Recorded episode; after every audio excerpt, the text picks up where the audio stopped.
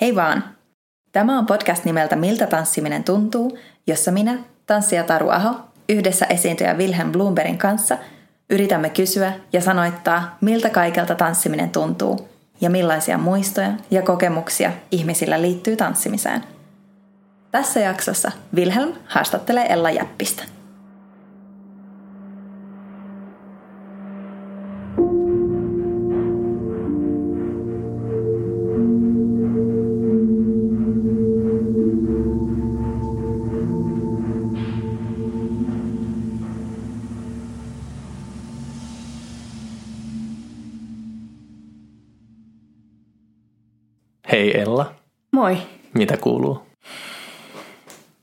Kiitos. Varmaan hyvin erikoisia aikoja, kuten kaikilla, koska on tämä korona, koronahomma ja muuta, mutta siihen nähden niin musta tuntuu kauhean innokkaalta.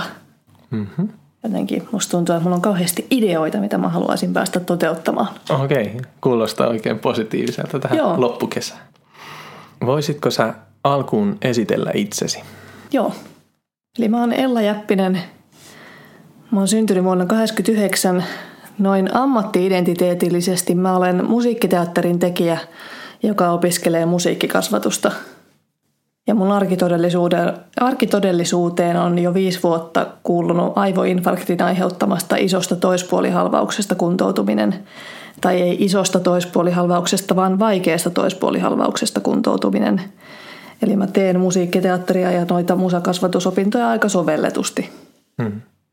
Mutta tässä keskustelussa me keskustelussa, tässä keskustelussa me kuitenkin kes, äh, keskitytään tanssimisen tuntuun. Joo, Meillä on äh, Ellan kanssa jaettu historia just musiikkiteatterin puolelta, mistä me tunnetaan.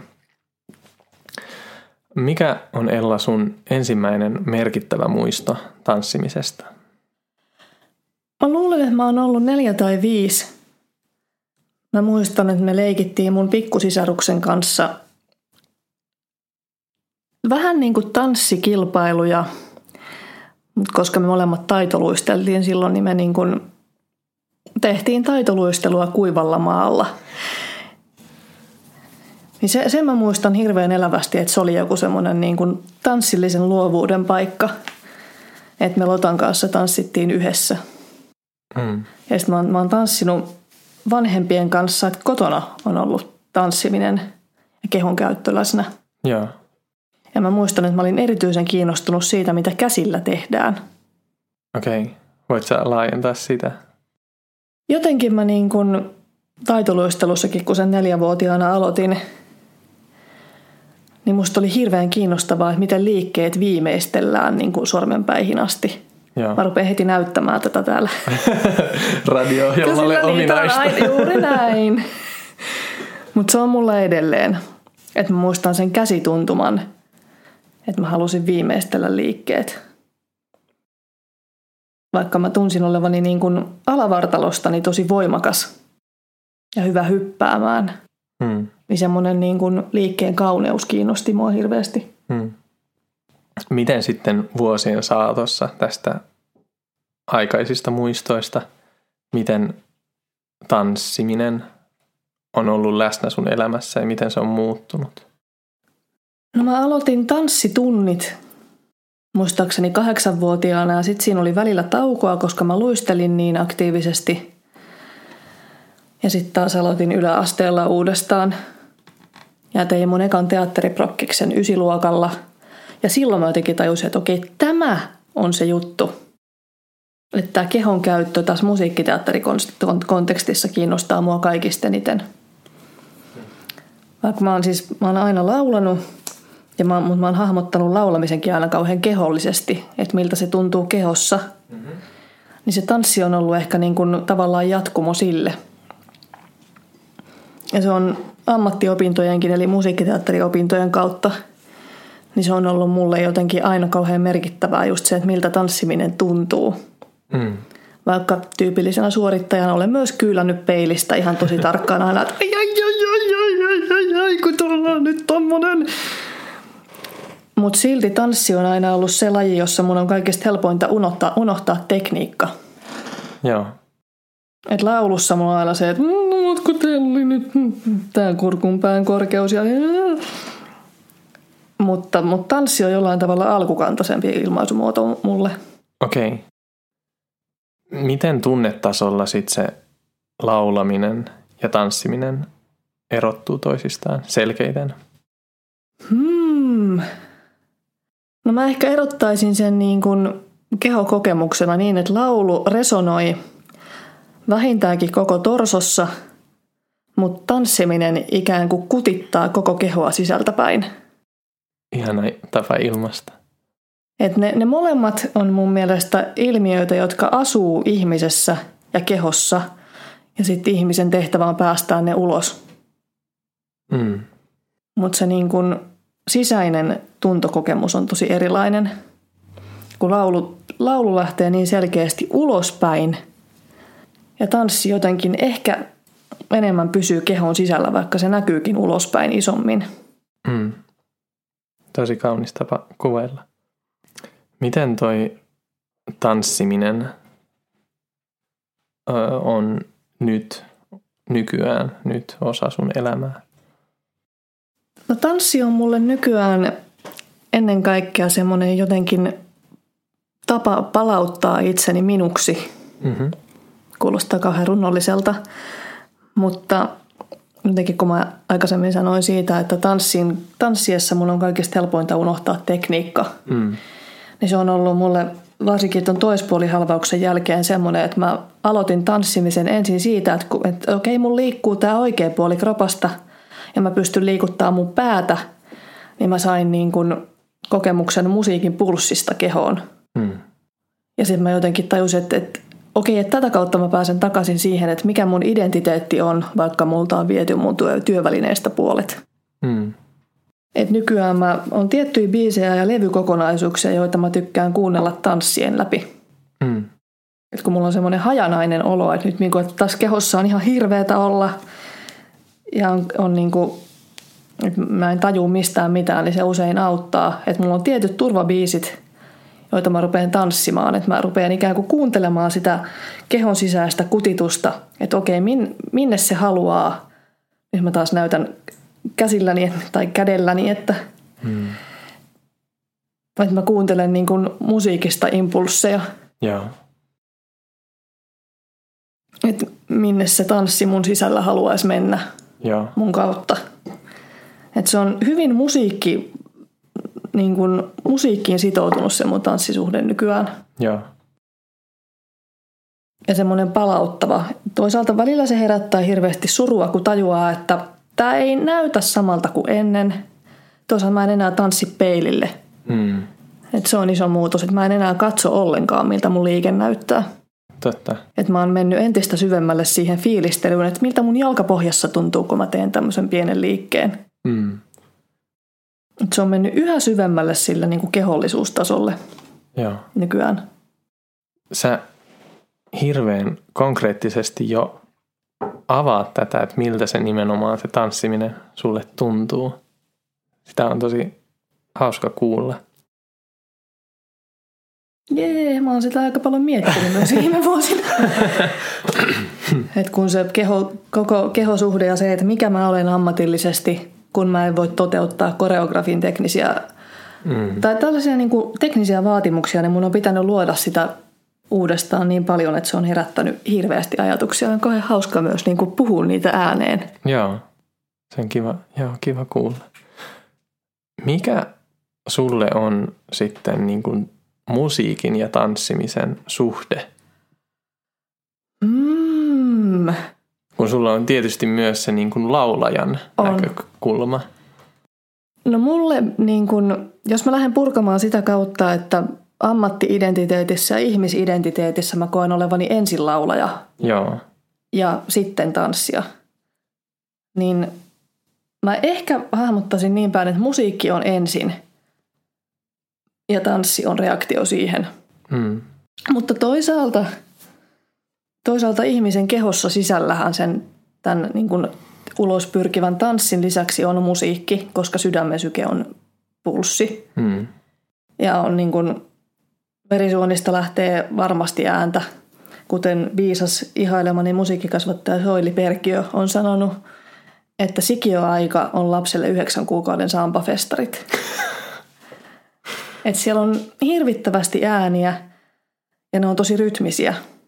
Ja sitten kun vauva syntyy, niin sen pää laitetaan rinnalle ja se mm. kuulee sen saman sykkeen ja rauhoittuu todennäköisesti kuullessaan vanhempien laulua. Mm.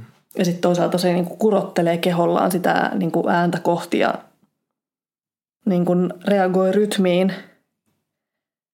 Jotenkin musiikki ja tanssi on niinku saman asian eri ilmenemismuotoja.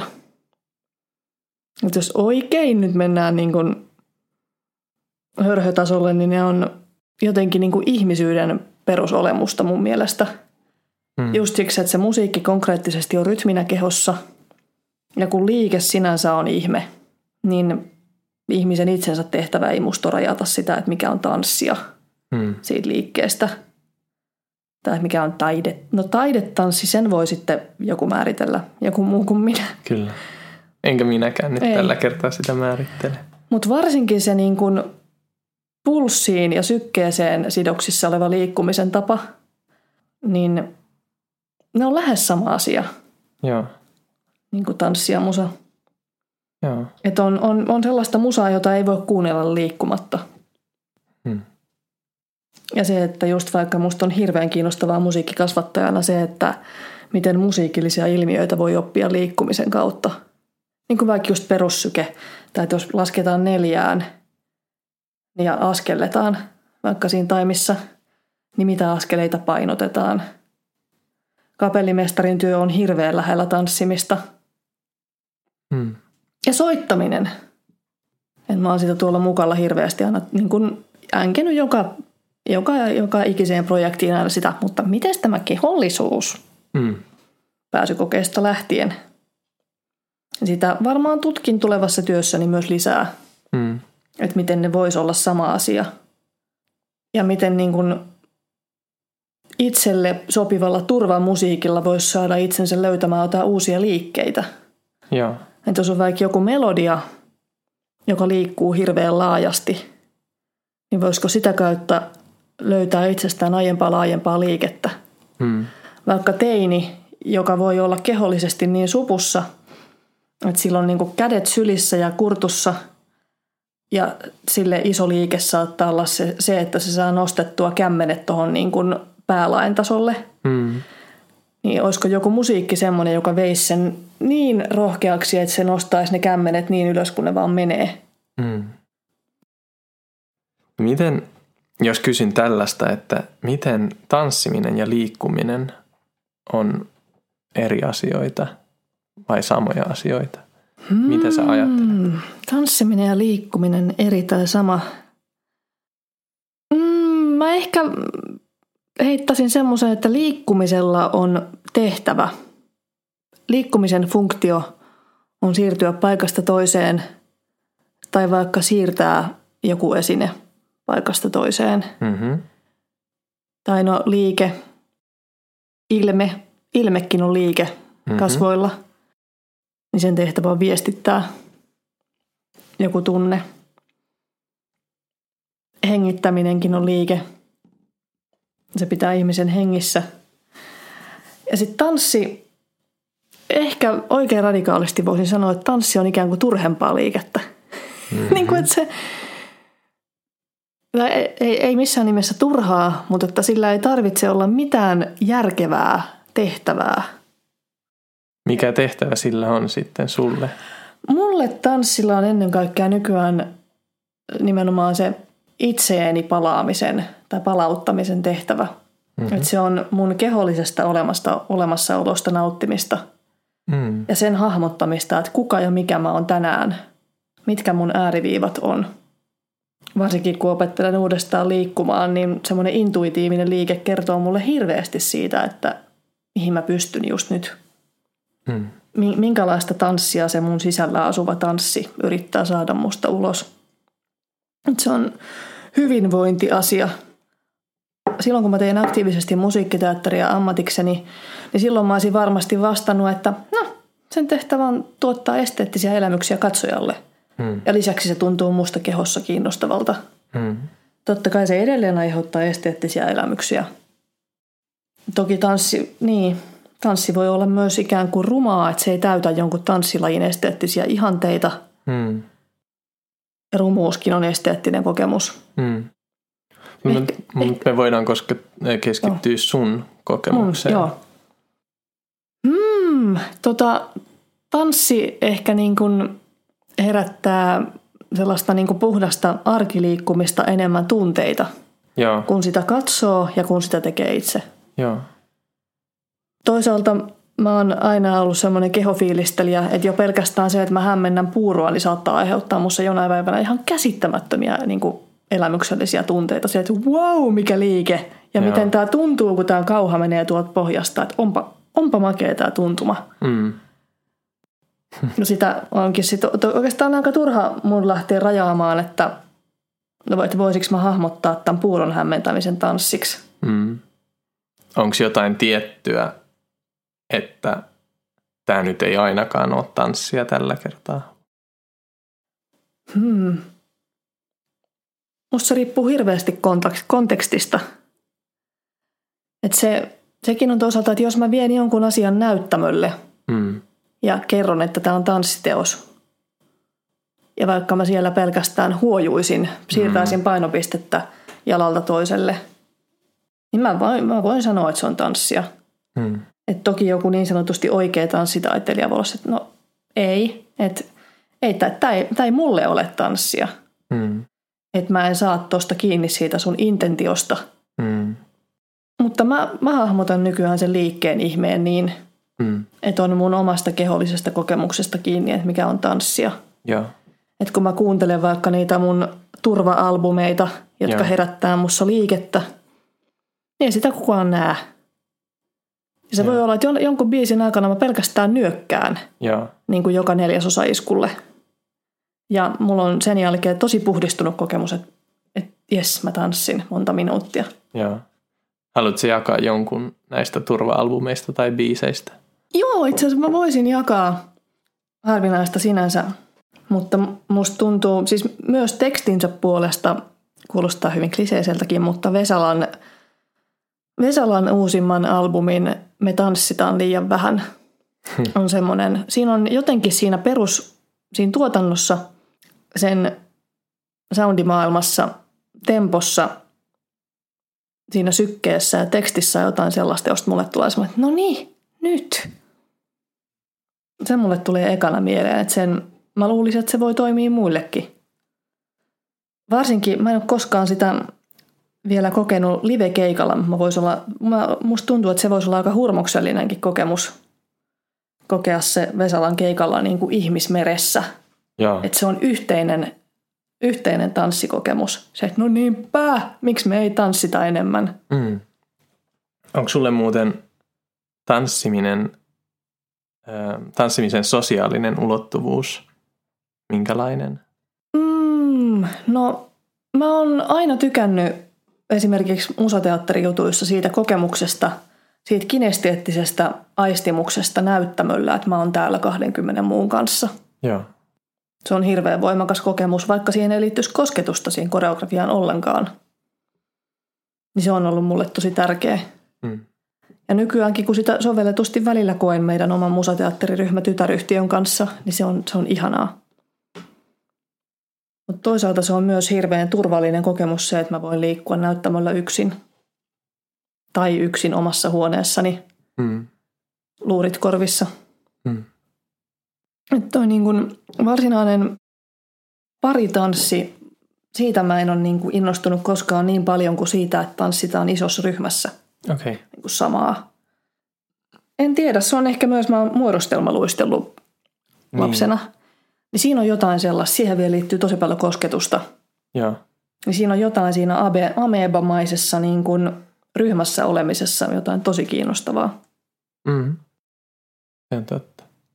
Et jotenkin se on mielenkiintoista just se, että kun kaikilla on kehossa sisällä se oma tanssi, mutta sitten kun samalla aistii sen sivusilmällä näkee ja kinesteettisellä aistilla aistii, että tuo selän takana joku tekee tätä samaa, niin, Niin. Se, on, se on upeeta. Niin. Mä haluan vielä kysyä tähän, tuntuu, että Joo. tähän väliin, mutta sun ajatuksia niin kuin tanssimisesta ja esiintymisestä, onko niissä, mikä on jaettua ja mikä on erillä? Tanssiminen ja esiintyminen. Mm. Niin tanssiminenhan ei niin kuin sinänsä toteutuakseen tai ollakseen totta, niin se ei vaadi sitä, että kukaan todistaisi sitä. Mm. Mutta, mutta esitystaiteena se on musta hirveän paljas tai paljastava muoto, kuten myös niin kuin laulaminen, kun se on nimenomaan sitä, että kun se lähtee kehon sisältä. Mm. Ja ihminen ei voi vaikka omalle äänen värilleen tai omalle semmoiselle niin kuin tunnusomaiselle liikkumisen tavalleen mitään. Mm. Että jonkun kehoon istahtaa niin kuin vaikka baletti tosi hyvin ja toiselle vaikka salsa, Mm. jossa näyttää siltä, että nyt se ihminen sytty. Mm. Se on ehkä se on kiinnostavaa, että jos niin kuin katsojana pääsee todistamaan sen ihmisen syttymisen siihen omaan lajiinsa, että ohoho, nyt se on niin kuin todella ytimessään kiinni. Mm. Että se ihminen todennäköisesti myös itse kokee sen, sen syttymisen. Ja se on musta esitystaiteessa ihan sama mikä laji, tanssi, musa, teatteri. Niin se on hirveän kiinnostava se yhteinen tajuamisen hetki. Joo. Että nyt, nyt tapahtuu jotain erityistä. Mm. Että kun joku ääni lähtee resonoimaan ja kieppumaan tilassa, joku momentum tapahtuu, Mm. niin se tekee niin kuin esittävästä tanssista ja kaikesta esitystaiteesta kiinnostavaa, kun niitä tapahtuu. Mm. Et sit kun sen kokee yksin silmät kiinni tanssiessaan yksin omassa huoneessa, niin se momentum, momentum jää niin kuin todistamatta. Se ei, se ei vähennä sen arvoa, että mä voin itse herkutella sillä, että ai ai tolle, tolle mielettömän mageelle niin kuin iskulle tuossa biisissä mä sain sen kokemuksen siitä, että, että mä jotenkin olin yhtä sen musan kanssa tällä liikkeellä. Mm. Noin momentumit on ylipäätään musta hirveän kiinnostava Joo. näissä, että koska niihin me pyritään tekijöinä ja katsojina, kokijoina. Mm. Mm. Tai kun sekä esiintyjä että katsoja on kokija, Mm. ne kokee vaan niin kuin eri kulmasta. No loppua, loppua kohti, Joo, niin mä kysyn sulta ensin näin, että miten mä voisin kokea tanssia niin kuin sä koet sitä? No ihan ensin mun täytyy, täytyy vielä palata siihen mun käsitykseen tanssista il- ilmiönä tai oliona, joka asuu ihmisessä sisällä. Mm. Et, ja, ja sitä ilmiötä ja oliota pitää kuunnella. Ja mä liitän sen kauhean vahvasti tuntoaistiin just siihen, että, että mitä osia kehosta se tanssi siellä sisällä lähtee kutittamaan sisältäpäin. Ja että se niin kuin vie johonkin liikkeeseen. Ja sitä voi, niin kuin, no mulla on se hirveän musiikkisidonnainen suhde siihen, että se tanssi minussa herää usein voimakkaimmin jonkun biisin kautta. Mm. Mutta se voi herätä myös ihan siitä, että, että nyt mun teki mieli tehdä tämmöinen liike. Tai Mm. nyt se tanssi usutti mut tällaiseen. Mutta sen, sen olion ja ilmiön kuunteleminen tuntoaistilla Mm. olisi semmoinen, en tiedä saatko kiinni. Osittain. Joo. Hmm. Sitä on hankala sanallistaa, Niin on. mutta jotenkin kehollinen fiilistely on myös ehkä semmoinen sanapari, että kysymys itselle, miltä mun keho tuntuu tänään ja mitä se pyytää multa tänään. Mm. Ja sen, sen äärelle niin kuin jääminen. Joo. Mm. Tehdä se, mitä keho pyytää just nyt. Mm. No sitten vielä ihan viimeiseksi kysyn, Joo. että keneltä sä haluaisit tietää, miltä tanssiminen tuntuu? Hanna Broterukselta. Kuin apteekin hyllyltä. Mä ihailen hirveästi sen, sen tapaa niin kun liikkua ja hahmottaa liike ja puhua siitä. Ja myös se niin kun tälleen myös pedagogina on hirveän kiinnostavaa se Hanna Broteruksen tai hänelle tyypillinen ratkaisu tehdä töitä niin sanottujen ei-tanssijoiden kanssa. Okei. Okay. Että hän on tehnyt niin kuin sellaisten ihmisten kanssa, jotka ei koskaan treenannut tanssia. Että se on jotenkin sen autenttisen liikkeen äärellä musta tosi hienosti. Joo. Ja sitten se, miten hän tekee yhteisprogiksia lapsensa Johannes Broteruksen kanssa, että, että se tilaa siltä musaa omiin teoksiinsa. Se saattaa sanoa, että no tehdä, tee semmoista, semmoista. Sitten se kuvailee tai näyttää kehollaan jotain liikettä, että saat sä kiinni tästä, niin sävellä jotain, jotain tollasta. Joo. Hm. Se on musta hirveän kiinnostava se sen niin kuin kelluminen just näiden taidemuotojen välissä ja rajapinnoilla. Hmm. Ja sitten se, että kuinka hän ei koreografina aina määrittele sitä, että mikä on tanssia, vaan että jokainen ihminen on tanssia, kun ihminen tanssii. Niin. Se on musti hirveän koskettava myös tälleen, kun oma, oma elämä on muuttunut täyspäiväisestä teatteriammattilaisesta johonkin muuhun.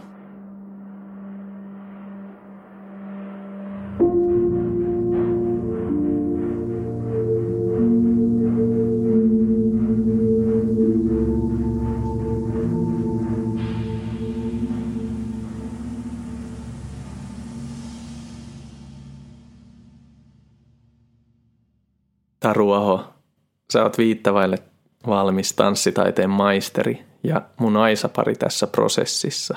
Näin on, Wilhelm. Taru. Wilhelm.